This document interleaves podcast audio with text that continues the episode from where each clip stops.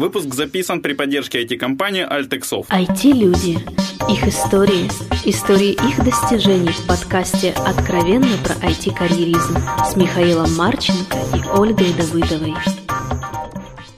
Всем привет, это сто восемнадцатый выпуск подкаста «Откровенно про ай ти-карьеризм». С вами Михаил Марченко.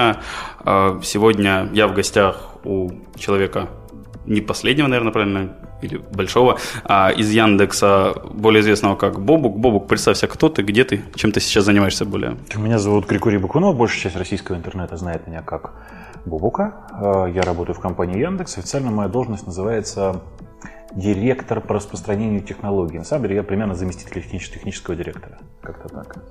Просто директор по распространению мне почему-то с дилером и это, пушером. Это достаточно близко, я по сути являюсь пушером тех технологий, которые мы производим. Народ подсаживается?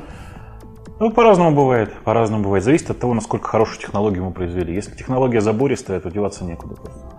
Окей, давай тогда вернемся. У нас есть такой классический первый вопрос. Это про ай ти. Как ты попал в ай ти?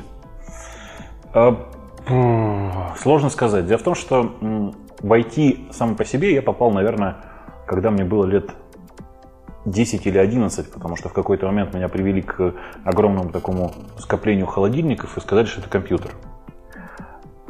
Это в смысле первые вот эти большие с ЭВМ, ну, с перфокартами? Ну, это были перфокарты, это были магнитные ленты, это был Минск. В общем, это там довольно увлекательный процесс сам по себе был, но э, что-то это во мне оставило, и, в принципе, и математикой, и программированием я занимался еще в тетрадках, еще до того, как имел возможность попасть к компьютеру, и это вообще был такой довольно типовой тогда процесс. Мы сидели с другом, я как сейчас помню, писали программы по учебнику, по, не даже не по учебнику, по немецкой книжке на бумажке, а потом шли и забивали эту программу в суперсовременный тогда компьютер Роботрон такой был. Это, это на работе у родителей у кого-то или как? Это на работе у родителей кого-то из дальних знакомых. В общем, там довольно сложная схема была, но это на самом деле не важно. Я учился в довольно специфической школе. Какой кто... город, если не секрет? Мне очень сложно сейчас посчитать, честно скажу. Ну, это не Москва, то есть, была? Это не Москва была, абсолютно точно. И это было там, начало восьмидесятых годов. Вот. Ну, понятное дело, что в... я учился в довольно специфической школе. У нас было очень глубокое изучение математики, физики.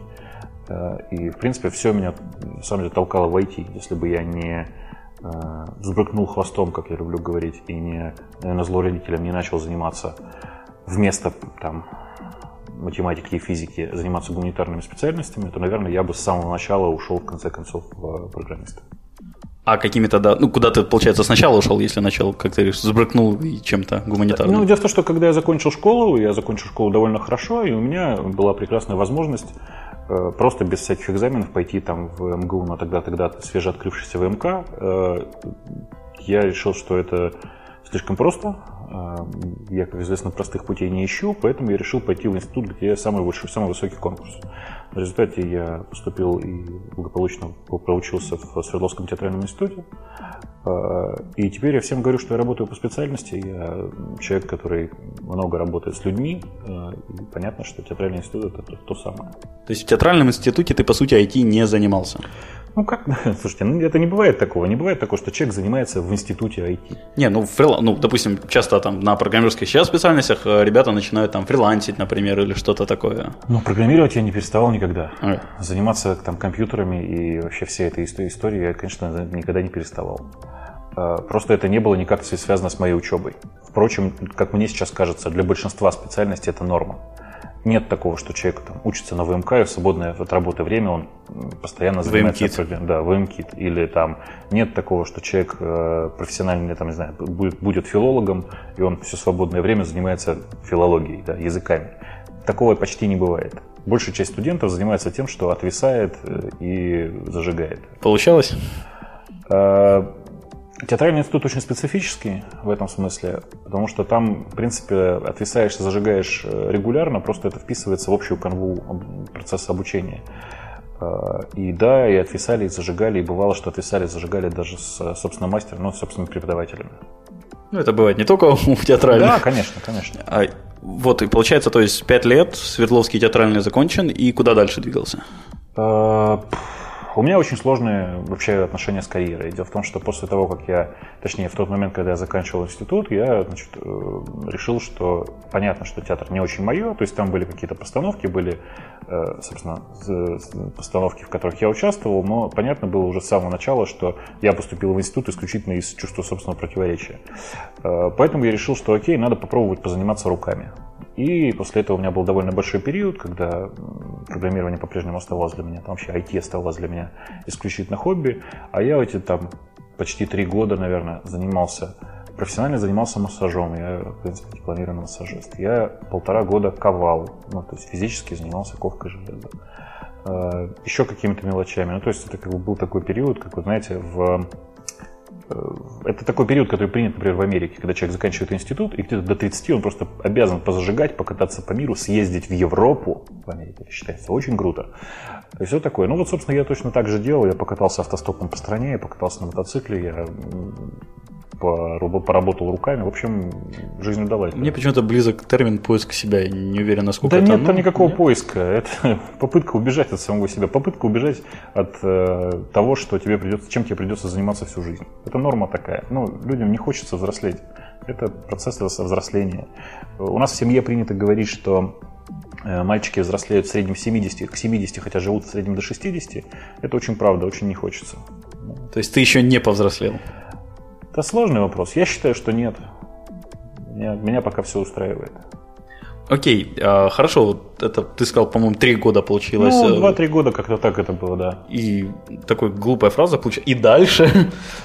Дальше в какой-то момент я понял, что мне надо, наверное, уже пытаться искать какую-то профессию. И э, так получилось, что кто-то из моих знакомых... А, а меня в тот, в тот момент просто в порядке хобби очень увлекало то, что сейчас называется термином компьютерное зрение. И в какой-то момент я торжественно решил, что, наверное, очень интересно будет попробовать позаниматься этим посерьезнее. Компьютерное зрение – это в смысле работа это с образами? Компьютер-вижн, распознавание образов, паттерн-матчинг и все, что с этим связано. И так получилось, что в какой-то момент я получил сначала короткий контракт в Бельгию по этому поводу, потом какой-то короткий контракт в Штаты по, по этому поводу. В общем, я покатался по стране немало, по, по странам немало. Это от какой-то компании, фриланс? Нет, это были разные совершенно компании. Ну, как в кого фриланс? Это фриланс mm. – такой термин, который придумали последние годы, чтобы объяснить, почему человек сидит дома. Нет, это просто такой процесс, когда ты получаешь короткий контракт, в котором говорится, что у нас у тебя есть заказ сделать вот такой-то набор функций к... за такое-то время. Ты едешь на место и там выполняешь этот заказ. Идею я понимаю, просто, ну, скажем так, исходя из своего жизненного опыта, мне тяжело представить, как человек в каком-то смысле, наверное, можно сказать, на тот момент без имени или как-то вот находит конкретного заказчика на стороне. То есть я такие сценарии чаще, ну, проще представляю, грубо говоря, когда какая-то компания... Понимаете, тогда, тогда ведь было все немножко по-другому. Тогда а, ай ти, может, это год зона, тогда какой-то? Зона ай ти, зона ай ти тогда была очень-очень маленькой. И количество людей вообще в э, области ай ти, которые хоть чем-то занимались, она была очень компактной. Очень легко было найти человека, который, которого интересует сейчас твоя конкретная вот, твоя область. И тогда специалистов, которые занимались компьютер-вижн, было, наверное, ну, может быть, в пике пара тысяч. Поэтому, конечно, все на виду. А особенно на виду специалисты из Индии и России, потому что это очень дешевая рабочая сила тогда была. Сейчас тоже, в общем, немножко по-другому, но тем не менее. И понятно, что я как дешевая рабочая сила, в общем, совершенно вполне себе сгодился. Теперь понял. А, опять же, тогда ты сказал, тогда это, опять же, сколько лет назад? Ну, это были девяностые годы где-то. девяносто пятый, девяносто шестой, ну, что-то вот такое. Что-то в том роде, да. Понял, скорее, окей. Ближе к началу. К слову, девяностых. Как опыт Бельгии, Штатов? Такая же, такие же страны, как все остальные. О. Все страны одинаковые. К сожалению, все страны одинаковые. Ну, немножко разные проблемы, но в общем одни и те же. Ну, это мое мнение. К сожалению, люди везде одинаковые. То есть практика показала, что во всех странах глобально отличается только законодательство. Ну и как бы все. И квартирный вопрос, если вспоминать Булгакова. Квартирный вопрос, к сожалению, испортил всех. Это да. А, окей, это опять же, наверное, сколько-то, около двух лет заняло? Ну, сколько-то лет это заняло, да. Я никогда не задумывался о том, сколько конкретно времени это заняло. В кон... в... Главное, что в конечном итоге я в какой-то момент понял, что я там, накопил какое-то количество денег и решил, что я дай-ка я полгода занимаюсь ерундой. Я приехал в город Екатеринбург, купил там, как сейчас помню, две квартиры, одну для родителей, вторую для себя, и спокойно там какое-то время жил, пока в какой-то момент меня не, не укусило, не знаю уж что, не знаю уж куда, и я пошел... Э... Друзья мои пригласили меня, сказали, знаешь, у нас есть, открывается очень-очень маленький офис компании, которая будет заниматься новым российским Linux. Офис действительно малюсенький, на десять человек, в очень глухом городе, там, в, Удмур... в... в Удмуртской области, в... Ну, в районе Удмуртии. Я даже слабо представляю, где это, если честно. Удмуртия? Ну, я географию плохо знаю, особенно России. Ну, хорошо. Я люблю разговаривать с людьми, которые не понимают, не представляют себе географию, поэтому будем считать, что это где-нибудь в районе Владивостока. О, теперь хоть так. На самом деле, это примерно... примерно в районе Кирова, например, или в районе Ижевска. Вот это мне уже ближе. Ну, это окей, Ижевск – это центр Удмуртии. Да. Так вот, эм, так получилось, что я просто внезапно решил, окей, все, я бросил все, я поехал на, по сути, по сути без зарплаты заниматься новым российским Linux. Мы им там прозанимались, наверное, год. Это была это компания… Это, нет, это была компания эс пи Linux, э, которая, в общем-то, сделала массу всего для того, чтобы в российском государстве появилась, появилась собственная какая-то линуксовая платформа. Компания Spainux тогда принадлежала компании SWsoft. В Spainux я занимался и локализацией Linux, и написанием новых программ, и организацией службы, и организацией выстраиванием службы поддержки, и project менеджментом в некоторых областях. Ну, то есть я как бы работал всем. В какой-то момент э, я понимаю, что, ну, как бы, чтобы двигаться, нужно там, чтобы как-то двигать этот проект, нужно быть ближе к главному офису. Мы переехали в офис в Москве. Э, и вот я сейчас, честно, я вот сейчас не помню, к сожалению, точной даты. Ну, в общем, где-то в начале двухтысячных э, я, к сожалению, был, был вынужден покинуть этот проект. Связано это было, на самом деле, с тем, что э, в тот момент начался небольшой кризис. Доткомы?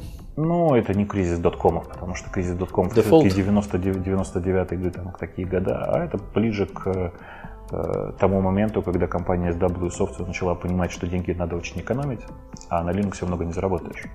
Как вы понимаете, наверное, продажа, вообще работа с Linux, продажа Linux очень напоминает, давайте так, вот, продажа Linux очень напоминает продажу воздуха. Потому что это бесплатное программное обеспечение, которое бесплатно доступно. Тем не менее, некоторые люди зачем-то покупают его в коробках. Вот та же самая история с воздухом.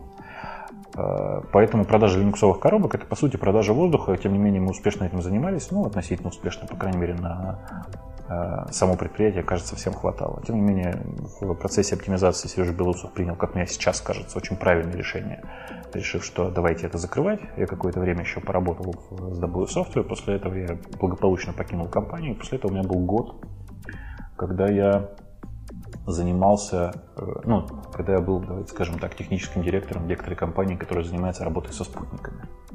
Это было чрезвычайно увлекательное происшествие для моей жизни, потому что я наконец-то понял, что такое вообще современные спутниковые данные, например. Я наконец-то понял, что правительство за нами не следит, потому что тупо не успевает. Я наконец-то, ну, в буквальном смысле, просто объемы данных, которые приходят со спутника, настолько велики, что очень сложно с, ним, с помощью них следить за кем бы то ни было. Я наконец-то понял, как устроена работа с инженерами, которые думают, что они программисты. В общем, это был очень, очень интересный опыт в моей жизни. И, в принципе, там было действительно очень интересно. И, собственно, где-то в этот момент начал наклевываться Яндекс. Я Яндекс в тот момент много консультировал, в смысле оказывал разные консультантские услуги. На тему, как следить за людьми через спутник? Нет, скорее на тему, на тему, на тему линуксов, на тему того, на тему того, как правильно организовать деплоймент. Много общался вообще с людьми внутри компании, и в какой-то момент меня э, тогда очень крутой парень, действительно сейчас, сейчас очень крутой парень, Вася Чекалкин, который сейчас э, находится в Австралии, э, начал заманивать в Яндекс. Значит, он говорит, да пойдем, да пойдем, да блин, так не хватает вообще людей, пойдем. Э, и это было, как бы, конечно, очень приятно.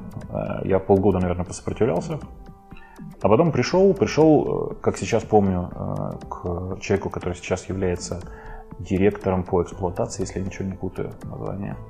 Со словами, Миша, все хорошо, я, я готов выйти на работу, все окей, не вопрос, у меня одно условие, я хочу работать руками, я задолбался руководить людьми, дайте мне поработать руками. Мы как бы пообсуждали мою зарплату, пообсуждали спектр моих задач, ударили по рукам, и, по-моему, через три или четыре месяца я вышел на работу в Яндексе. Собственно, в Яндексе я пребываю до сих пор, пока ни разу не пожалел. Слушай, ты вот, я, я, наверное, может, этот момент пропустил, или ты не, на него не обращал внимания. Мне, например, просто интересно по спектру технологий, с которыми ты работал как программист, айтишник. Ты это вот как-то... У меня есть... Языки, платформы. Вот у я... меня есть плохая черта. Когда я вижу интересную мне э, задачу, я решаю, м-м, дай-ка я попробую ее сделать сам. Я беру ее и делаю. При этом, так как задача у меня возникает самая... странные. Например, в свое время мне стукнуло в голову, а не, можно ли создать семь-восемь приличную, приличный три дэ-моделлер в рамках Excel. Оригинальная задача. Да, задача как бы довольно забавная, и я начал ее делать, понял, что технологически все это возможно, сдал в компанию, которая тогда называлась... Ой, вот я уже не помню. Сейчас она называется один эс что-то там. Тогда она называлась как-то по-другому. Нет, нет, нет, это не Bittrex, это не Bittrex, это чисто интернетная часть. А там не интернетная совершенно компания была.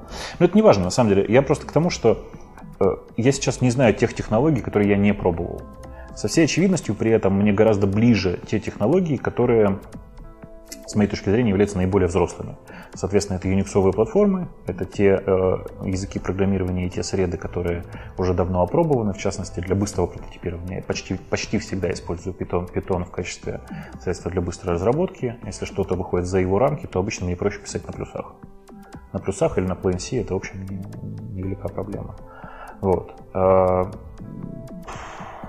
Наверное, у меня есть несколько слабых областей. Самая слабая моя область, я всегда говорю, это работа с современным фронтендом, потому что, ну, обычно я хватаюсь за, за, значит, за нижнюю часть позвоночника и говорю, ой, я уже слишком стар для того, чтобы писать на ассемблере. А для меня современный веб и современный, ну, то, как выглядит современный JavaScript, это во многом то, каким был там ассемблер начала девяностых годов. Окей, а много времени уходило на разбор в новой технологии, платформы? Ну, то Обычно есть... на разбор, на, на то, чтобы разобрать новую платформу, уходит от двух до трех недель. Вообще у всех старых программистов, у всех программистов старой школы, которые учились без учебников. Как вы, наверное, понимаете, вам сейчас страшно повезло. У вашего нынешнего поколения разработчиков есть все учебники и огромный источник информации в виде интернета. В тот момент, когда начинали мы, не было ни интернета, ни учебников. Еще раз, я учил... Не страшно сказать, я изучал свои первые языки программирования по учебнику, который был написан на немецком языке, которого я в тот момент не знал. Ну, это скорее круто, чем стыдно, по-моему. Это не стыдно, но это очень сложно. Ну, это, ты... это очень сложно, и понятно, что там через пару лет, э, разобравшись в том, как это работает на самом деле, я понял, что в реальной-то жизни большая часть тех, тех вещей, которые, как я думал, я прочитал в учебнике, были неправдой. В общем, я скорее к тому, что все, кто сейчас вот остались из нашей старой школы, из старой школы программистов, те, кто учились еще не по учебникам, для нас, для, почти для всех, нужно две-три недели для того, чтобы при наличии там, интернета разобраться с новой технологией. Исходя из твоего опыта, который вот есть программистами, скажем так, последнего поколения или нынешнего поколения, не уверен, как правильно сформулировать, угу. Для них это... то сколько времени займет? То есть вот в чем разница? А небольшая разница. В смысле, когда я говорю, что мы крутые или нас это займет две-три недели, для хорошего нынешнего программиста это полтора месяца. Ну, ну заметная в два раза разница. Это почти. Незаметная разница. Нет? Совсем, потому что на самом деле э, наш, как, в чем отличается мой, давай, мой подход? В том, что я скачу по верхам, нахватываюсь того, что могу, и дальше начинаю изучать методом погружения. Большая часть современных людей, они как бы работают по-другому, они могут сесть и прочитать учебник, прочитать сначала там, я не знаю, десять тысяч туториалов по этому поводу, и уже потом начинать что-то делать. И это, конечно, дает совсем другой результат. То есть, грубо говоря, через полгода современные программисты обгоняют наше, наше поколение, как ничего делать. Через полгода активного использования технологий. То есть, если я сейчас тебя правильно понял, у вас, получается, изначально идет более практический базис, который вы догоняете в теории, а там наоборот. Конечно. Дело в том, что все те, кто, все те люди, которые занимали, начинали, начали заниматься программированием в начале девяностых годов, у них главный посыл – решить задачу, а не изучить технологию. Ну, это, наверное, самый правильный подход, в принципе, мне кажется. Сложный вопрос, потому что если ты планируешь заниматься этой технологией, скажем, год, ну там или там, два года, пять лет, то, конечно, тебе нужно глубоко знать технологию. Ну, опять же, ты ей занимаешься, по сути, для решения задач и знаю... Ну, да, но тем не менее, еще раз, каждый раз, когда ты решаешь новую задачу, тебе приходится погружаться в новые детали этих, этой технологии. И, конечно же, с практической точки зрения, если ты глубоко хочешь копать в технологию, будь то там, я не знаю, рельсы или будь, ты, будь то программирование нового там, железа, тебе нужно просто детально изучить эту технологию. Наш метод изучения плох тем, что он быстро в начале и медленный в конце. Классический метод обучения, изучения, то есть изучение по документации, конечно, гораздо лучше. окей, ну просто у меня немножко... Ну, вот я с тобой согласен, просто вспоминаю, ну, я думаю, на твоей практике было не реже, на моей практике было часто, когда пытались, грубо говоря, микроскопом забивать гвозди, что, зная технологию одну, пытались и решить задачи, которые было бы проще и легче решить чем-то а другим. А это, опять же, вот давайте я вернусь к разговору о нашей, нашей, нашем поколении, а для нашего поколения это неплохо, потому что неважно, каким инструментом ты решил свою задачу, главное, что ты ее решил. Еще раз, если ты можешь в Excel написать три дэ-модель, окей, чего же ничему не противоречит. Ну и всегда цель только три дэ-моделлера, если всплывает ряд факторов а-ля быстродействия, количество шейдеров, что-нибудь такое. Вообще Excel — это уникальная программа. В смысле, что Excel может все, включая подгружать ди эл эл и вызывать это все, что надо. Можно написать функ- свои функции на плюсах, как ничего делать. Вот этот момент не знал. Ну, это вопрос того, насколько глубоко ты раскапывал ту или иную технологию. Excel — это единственная программа производства компании Microsoft, которая, с одной стороны, уникальна, с другой стороны, дополирована, а с третьей стороны, не выглядит как кусок... Э... Кусок всего остального, сделанного Microsoft? Ну, я не буду так резок, но смысл примерно такой. Хорошо. Второй момент, который я как-то, может быть, пропустил, опять же. Uh-huh. Когда перешел вот этот момент, ну, в каком-то смысле работы там на себя или просто работы с кодом к управлению людьми, что поменялось, что помогало? Что все, меш... то же самое, все то же самое, о чем я говорил. Если для, для тебя главная задача – это решить какую-то задачу, как бы парадоксально это ни звучало, да? У меня есть задача, я хочу сделать вот это вот. Если я понимаю, что для того, чтобы это сделать, не нужно управлять тремя-четырьмя людьми, я буду это делать. Несмотря на то, что процесс управления, ну, мягко говоря, не доставляет мне никакого удовольствия. То есть э, я вообще всячески стараюсь избегать управления, если это возможно. Хорошо, тогда немножко, наверное, другой вопрос. Как ты думаешь, какие качества, ну, наверное, сейчас... Вот так правильно будет. Любой ли человек может быть управленцем и управлять? И какие качества там помогают, мешают? Можно их развить? Единственное качество, которое нужно настоящему управленцу, это желание достигнуть цели. Если этого желания нет, то лучше не управлять и вообще этим не заниматься. Потому что и управлять будешь плохо, и цели не достигнешь. Если же у тебя есть главная задача – это достигнуть конечного результата, то так или иначе, даже если ты управляешь людьми, ты найдешь для себя способ, как сделать это достаточно комфортным, точнее, наименее дискомфортным. При этом я, честно скажу, я не видел, я не видел эффективных управленцев, которым нравится управлять. Я видел очень много суперэффективных управленцев, у которых в голове главное – это достижение, достижение цели, главное – это, ну, собственно, сделать то, что, то, что мне нужно. Почему-то мне Джобс вспомнился в плане...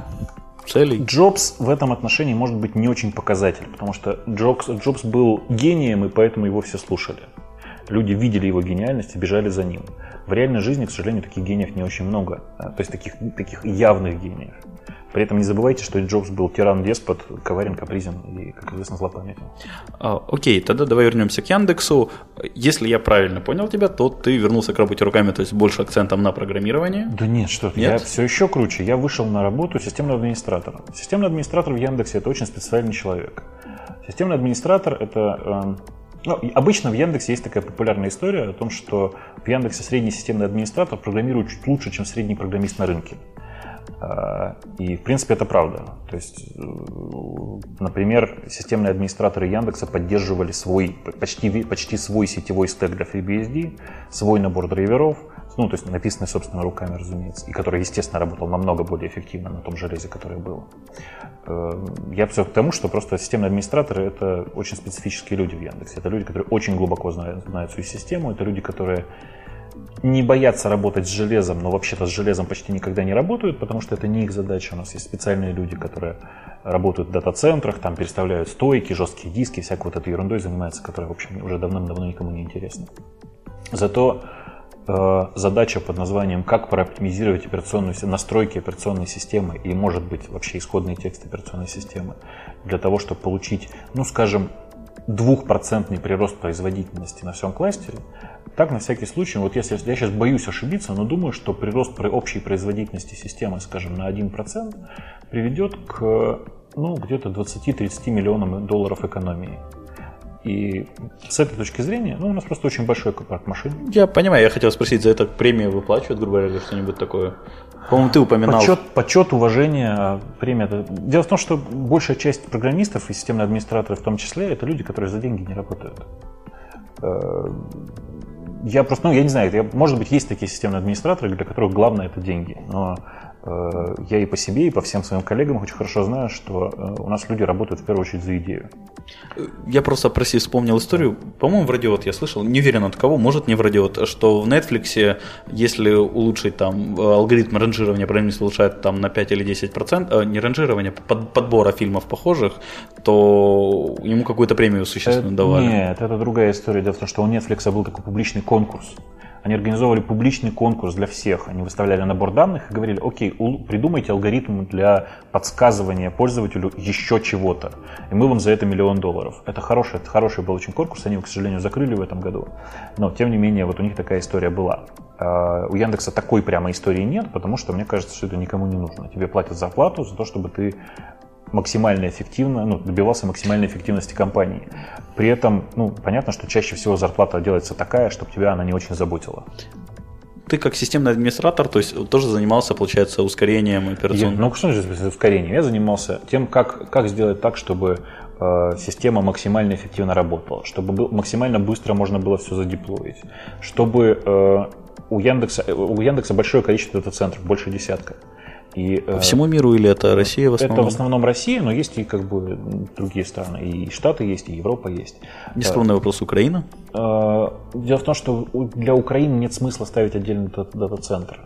Данных мало и близко России? Дело в том, что да, тут очень короткое расстояние по хопам до России, очень короткое расстояние до Финляндии. А у вас в Финляндии есть да. дата? И, собственно говоря, А, так вот, одна из важнейших задач, не то что системного администратора, одна из важнейших задач Яндекса сделать так, чтобы при отключении любого, любого дата-центра, любых там N дата-центров, пользователь ничего не замечал. И фактически системный администратор делает огромное количество магии для того, чтобы это происходило. Сейчас мы обычно говорим, что у нас еще, еще и дата-центры разнесены друг от друга на такое расстояние, чтобы падение, там, условно говоря, ядерной бомбы, да, и вообще ядерный взрыв повредил, повредил не более одного дата-центра из всех, которые были, и пользователь там ничего не замечал. Кстати, да, а метеорит на Челябинск, он как-нибудь сказался, может, на работе или нет? Только, по, только он сказался очень сильно всплеском посещаемости Яндекс.Новостей. Все, ну, было интересно, вдруг что-нибудь рядом было, мало ли. Нет, в Челябинске у нас ничего нет. а, Окей. У нас есть офис в Екатеринбурге. Ты был администратором, но именно администратором, то есть ты не руководил группой администраторов? Ну, там все как обычно. Я пришел туда системным администратором. Через полгода Миша пришел и сказал: слушай, у нас тут вот еще люди есть, надо немножко помочь им организовать процессы. Окей, хорошо, мы начали организовывать процессы. Это была группа системных администраторов. Потом группа превратилась в отдел. Потом в какой-то момент там возникла необходимость порешать все вопросы у разработчиков. Сказали: хорошо, давайте, давай ты позанимаешься разработчиками. Я начал заниматься большим куском разработки. Этот большой кусок разработки я вел, наверное, года четыре, до тех пор, пока там не стало. Если не секрет, разработки чего из сервисов Яндекса? А чего только не. Значит, наверное, единственное, чем я по-настоящему не занимался, потому что там всегда был офигенный человек, это Толя Орлов, я никогда не занимался разработкой непосредственно поиска. Наверное, во многом потому, что мне это всегда было не очень интересно. То есть почта, карты, почта, маркет. карты, маркет, деньги. Это все в моих руках, деньги, это все в моих руках побывало. Деньги при этом, не забывайте, что деньги отдельная компания, и я там никогда этим процессом особенно не занимался. То есть я помогал им с разными техническими деталями, помогал им с организацией разработки, но руководить я там никогда не руководил. Яндекс.Деньги отдельное физическое лицо, юридическое лицо отдельное. Я вроде, если я правильно понял, их вроде Сбербанк уже выкупил, или это что-то ну, не то? Нет, понял. Было организовано общее совместное предприятие Сбербанка и Яндекса, а, да. и, там, и, там, и там сохранилась доля. А, окей. Ага. А, я, я сейчас пытаюсь для себя немножко по полочкам да. расставить. То есть вот четыре года... Ну, я не неважно, неважно на цифрах, ск- ну, да, как-то сколько-то да. лет ты занимался ну, уже руководством разработки, и сейчас это, по сути, продолжение этого или что-то еще переключилось? А- Нет, значит, у Яндекса есть вполне осознанное такое решение. Дело в том, что человек, находясь на одном месте, он э, вреден по двум причинам. Когда он дол- долго находится на одном месте, он вреден по двум причинам. Во-первых, он сам выгорает, и э, люди просто перестают замечать какие-то очевидные вещи. А во-вторых, нужно давать рост для тех людей, которые находятся ниже тебя физически. Которые, там, грубо говоря, я, я огромное количество времени растил под собой людей. И сейчас для того, чтобы эти люди двигались вперед, нужно немножко отойти в сторонку и сказать: давайте, растите. Э, и... Собственно, в какой-то момент, там где-то, я не помню уже, там, с пару лет, наверное, назад, торжественно приняли решение: окей, давайте сделаем еще один shift. Я начал заниматься тем, что у меня тоже неплохо получается. Руководство разработки я оставил на разных других людей, постепенно там передавая дела. И сейчас я занимаюсь в основном тем, что не руковожу людьми. И это так замечательно. Сейчас тогда перейдем да. к тому, чем ты занимаешься. Такой тоже вопрос. Ну, мне, наверное, близко слово менторство, то есть для того, чтобы вырастить ряд людей, по сути, тех, кто тебя сможет заменить, это менторство в том или ином виде. Этот процесс тебе нравится, не нравится? Это часть процесса руководства, и меня это бесит. Бесит меня, то есть вот выращивать, растить. Я не люблю, я прекрасно отношусь к выращиванию детей, желательно, причем чужих и старше, женского пола и старше шестнадцати, но выращивание людей под собой, на самом деле, это отвратительный процесс, потому что ты во многом занимаешься манипуляциями. А это то, что мне на самом деле страшно не нравится. Я вообще не манипулятор, по сути, по сути-то по своей. Поэтому мой метод выращивания, вообще мой метод выращивания людей, как мне кажется, он довольно действенный, заключался в том, чтобы давать людям совершать их ошибки. Типично это выглядит так. Я вижу, что человек делает неправильно.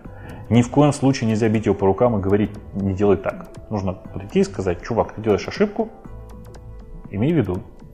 Позволить ему совершить ошибку, а дальше совершить преступление с точки зрения любого учебника менеджмента, прийти и сказать: вот помнишь, я тебе говорил, не делай так. Достаточно трех-четырех повторений для того, чтобы человек понял очевидное. Но это же дорого, по идее.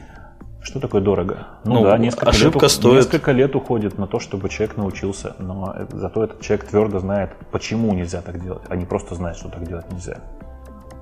Okay. Что такое дорого? Дорого в тот момент, когда ты начинаешь думать не в плане, там, это будет стоить мне миллион долларов, а ты, когда начинаешь думать, это будет стоить мне в перспективе пяти лет, скажем, целого года, э, ты понимаешь, что мой способ эффективнее, потому что мой способ позволяет экономить время на том, чтобы человек научился все делать сам. Э, и, ну, собственно, моя практика показала, что люди, которые были подо мной, они, в общем, очень эффективно выросли. И один из этих людей сейчас руководит большим куском, мне страшно сказать, в компании Рамблер. Один человек остался в Яндексе и очень активно там сейчас тянет. Один человек является бессменным главным по почте. Ну, в общем, это как бы все те люди, которые, которых я вытаскивал. И мне кажется, что они вполне себе эффективно сейчас работают. И, надеюсь, они понимают, что я, ну, старался не управлять им как мог. Окей, тогда тут на чем ты остановился в каком-то смысле? И вот два года ты не управляешь людьми, ты сказал. Ну, поменьше немножко. На самом деле, это тоже немножко кривлю душой. Потому я стараюсь не управлять разработчиками сейчас, потому что, как мне кажется, это, ну, не тот процесс, которым я должен заниматься. Я занимаюсь очень интересной для себя задачей. Я пытаюсь сделать так, чтобы разработчики и технари вокруг Яндекса начинали, не то что начинали, а посмотрели, смотрели на Яндекс как на технологическую компанию. Вообще внутри Яндекса просто нереальное количество очень крутых технологий. Большая часть людей за пределами компании этого не знает и не видит. Главная причина этого заключается в том, что вообще разработчики, они, ну как бы это помягче сказать, не очень оглядываются вокруг. Поэтому я очень э, заинтересован в том, чтобы им показать, как выглядит Яндекс внутри. Я, собственно, все для этого делаю.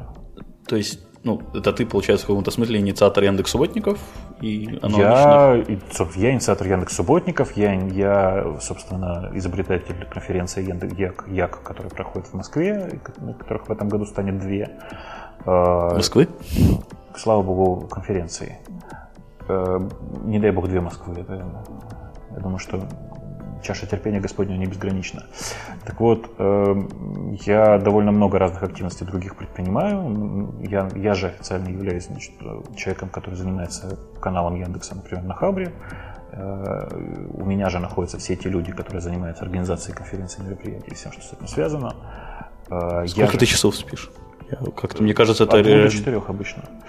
Я же одновременно занимаюсь тем, что... Ну, к сожалению, так получилось, что я управляю физически теми людьми, которые занимаются производством всего вот этого, то есть конференциями, подготовкой выступающих наших, организатором организации мероприятий, каналом на Хабре, публикациями. Все это, на самом деле, проходит через мои руки. Все, что касается работы с технической интеллигенцией, как я люблю говорить, это, на самом деле, все сейчас происходит от меня. Ну, я понял, просто, по-моему, кажется, ну, плюс, насколько я знаю, ты любишь до сих пор интересоваться всякими технологиями, которые да, есть. Да, конечно, конечно. Но, по-моему, не, кажется... не, не, я на Яндекс, я никогда не работаю на Яндекс больше шестнадцати часов в день. То есть я не могу работать на компанию больше шестнадцати часов в день, у меня переполняется голова. Мне нужно обязательно отрываться.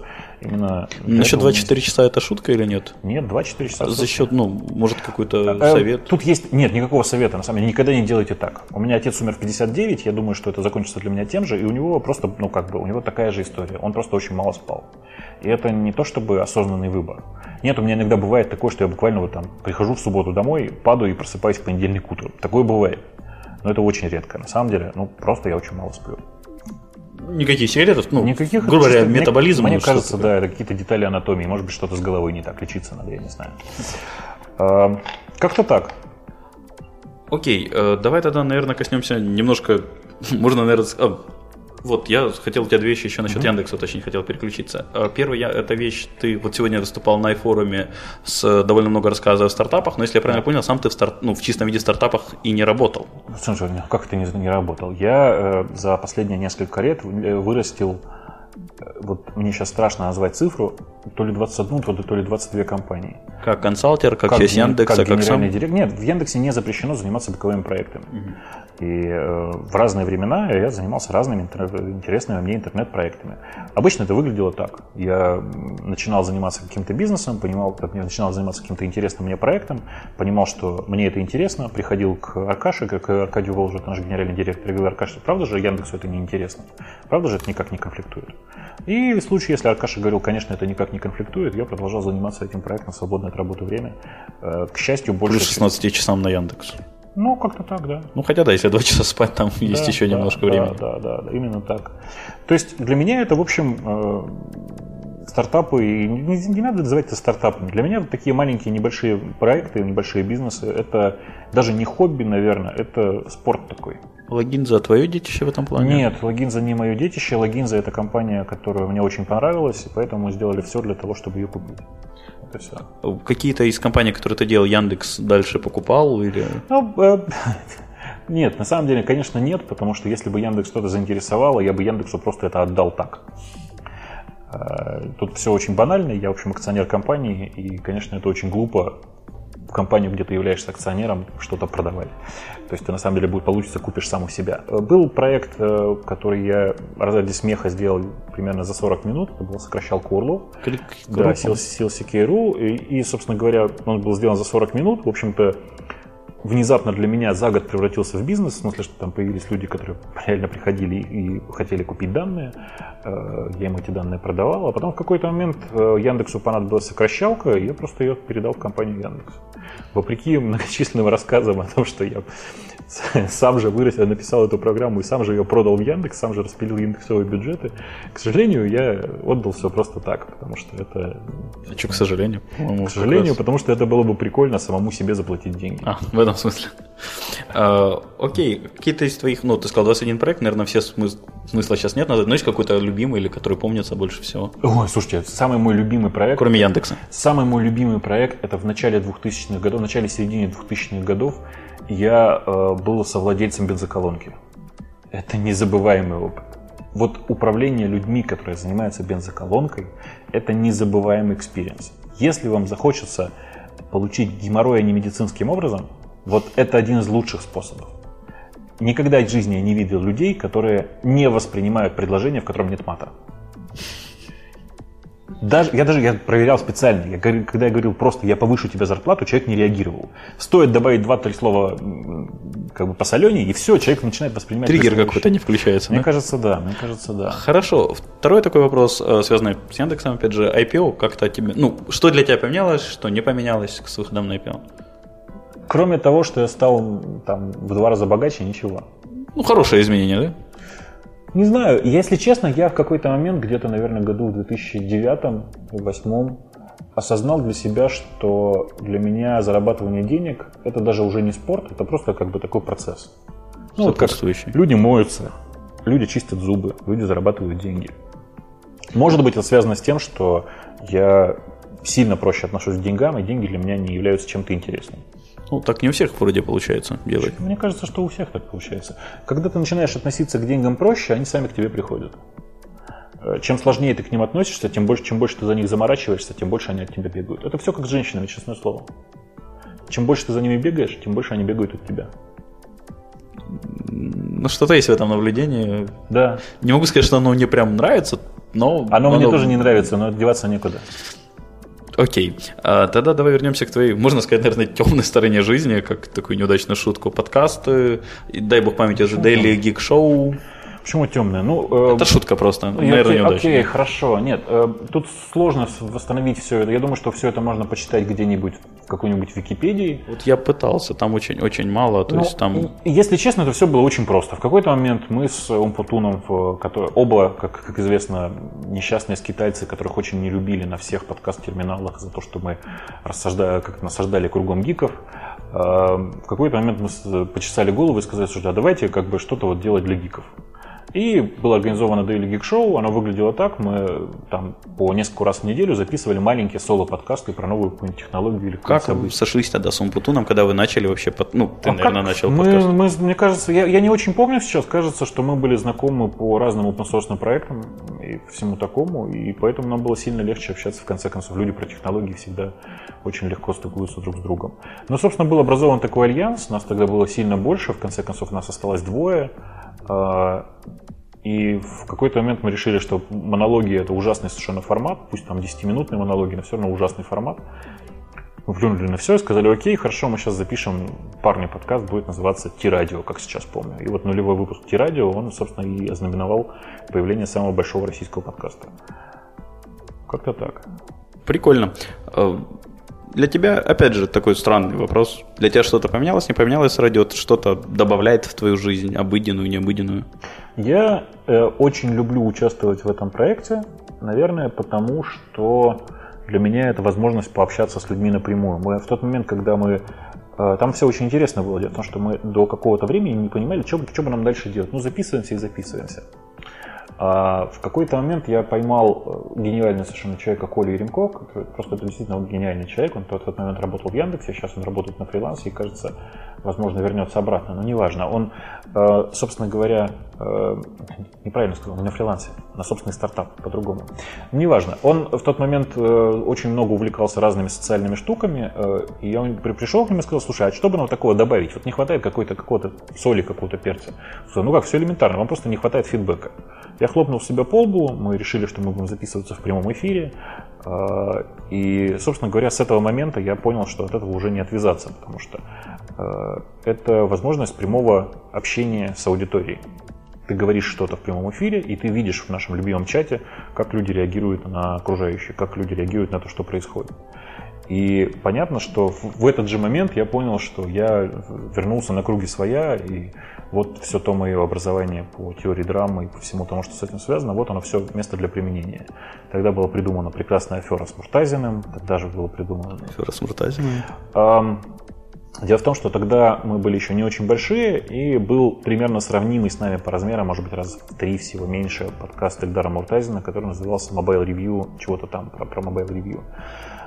И в тот момент внезапно как-то, буквально за, за два или три дня, несколько топовых блогеров написали про Эльдара что-то нехорошее. И э, сразу после этого я пишу письмо на Умпутуна и на Эльдара со словами: Эльдар, я смотрю, тебя тут все гнобят.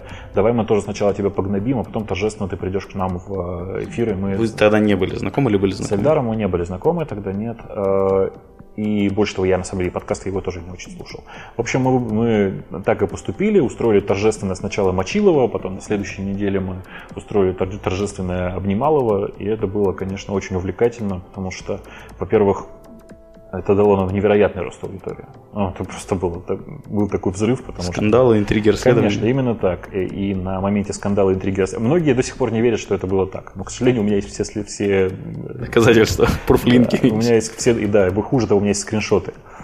Это был увлекательный процесс, на самом деле. Такой же, наверное, увлекательный, как один из наших лучших разводов, когда мы после старта, по-моему, Windows Vista торжественно объявили, что Microsoft покупает подкаст RadioT, наступает супер время. Что-то я, по-моему, это даже застал. Это был прекрасный совершенно момент, потому что до сих пор к нам приходят люди, которые утверждают, что все это делается под эгидой Microsoft. И ради денег. Конечно. Не, ну, куда тут деваться? Сейчас, наверное, можно смело сказать, что у нас там более чем полмиллиона аудитории, и, в принципе, мы могли бы зарабатывать на этом бешеные деньги. Тем не менее, подкаст остается независимым, подкаст остается для себя, и это, ну, для нас это способ общаться с людьми. Это такой альтернативный способ общения. Я из ваших разводов помню, наверное, только когда Маринка уходила. Ну, это было совсем вяло, потому что мы... мы После все... шоу сразу его раскрыли. Не-не, ну, Маринка просто, она... Там понятно было, что в RadioT периодически приходят девушки, и со всеми с ними заканчивается одно и то же. Их личная жизнь устраивается, и они перестают участвовать в шоу.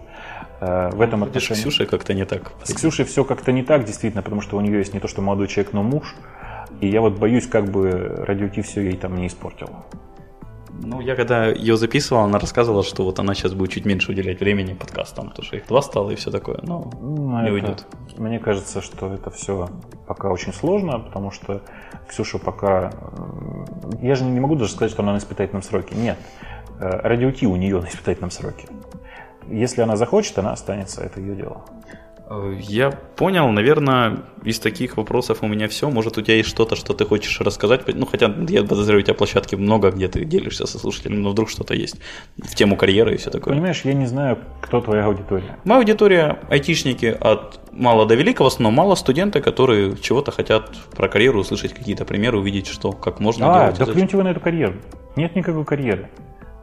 Ваша задача вообще в жизни – заниматься чем-то, что доставляет вам удовольствие, приносит вам радость. Потому что если вы, окей, даже если вы восемь часов в день, восемь часов каждый день, восемь часов своей жизни вы тратите на то, чтобы заниматься какой-то ерундой, вы непозволительно тратите время. Знаешь, у меня в жизни, наверное, произошел момент, когда я понял, что я не могу себе этого позволить.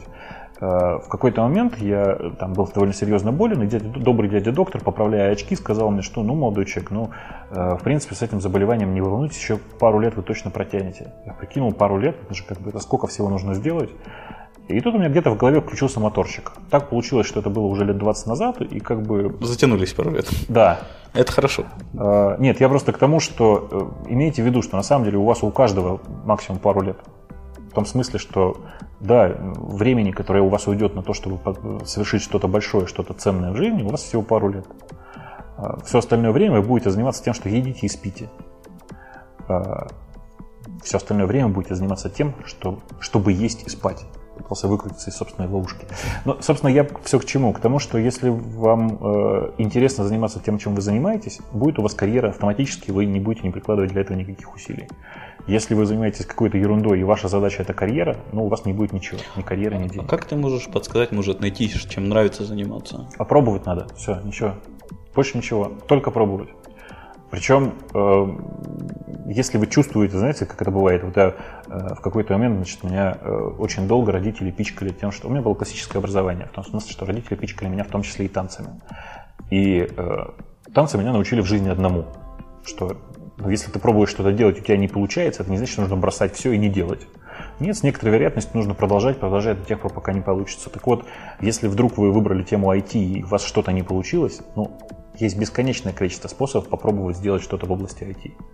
В конце концов, я не знаю, знаете вы или нет, но сейчас в ай ти огромное количество гуманитариев, и для них тоже есть работа. Ну, есть люди, которые пишут текст, есть люди, которые придумывают гениальные идеи и помогают их воплощать, есть люди, которые в ай ти-проектах общаются с аудиторией, и все это, в общем-то, ай ти-специальности. В общем, нужно просто попробовать, может быть, выбрать другой угол зрения. Какие твои дальнейшие планы? Пытаюсь продолжать жить, а что? И наслаждаться.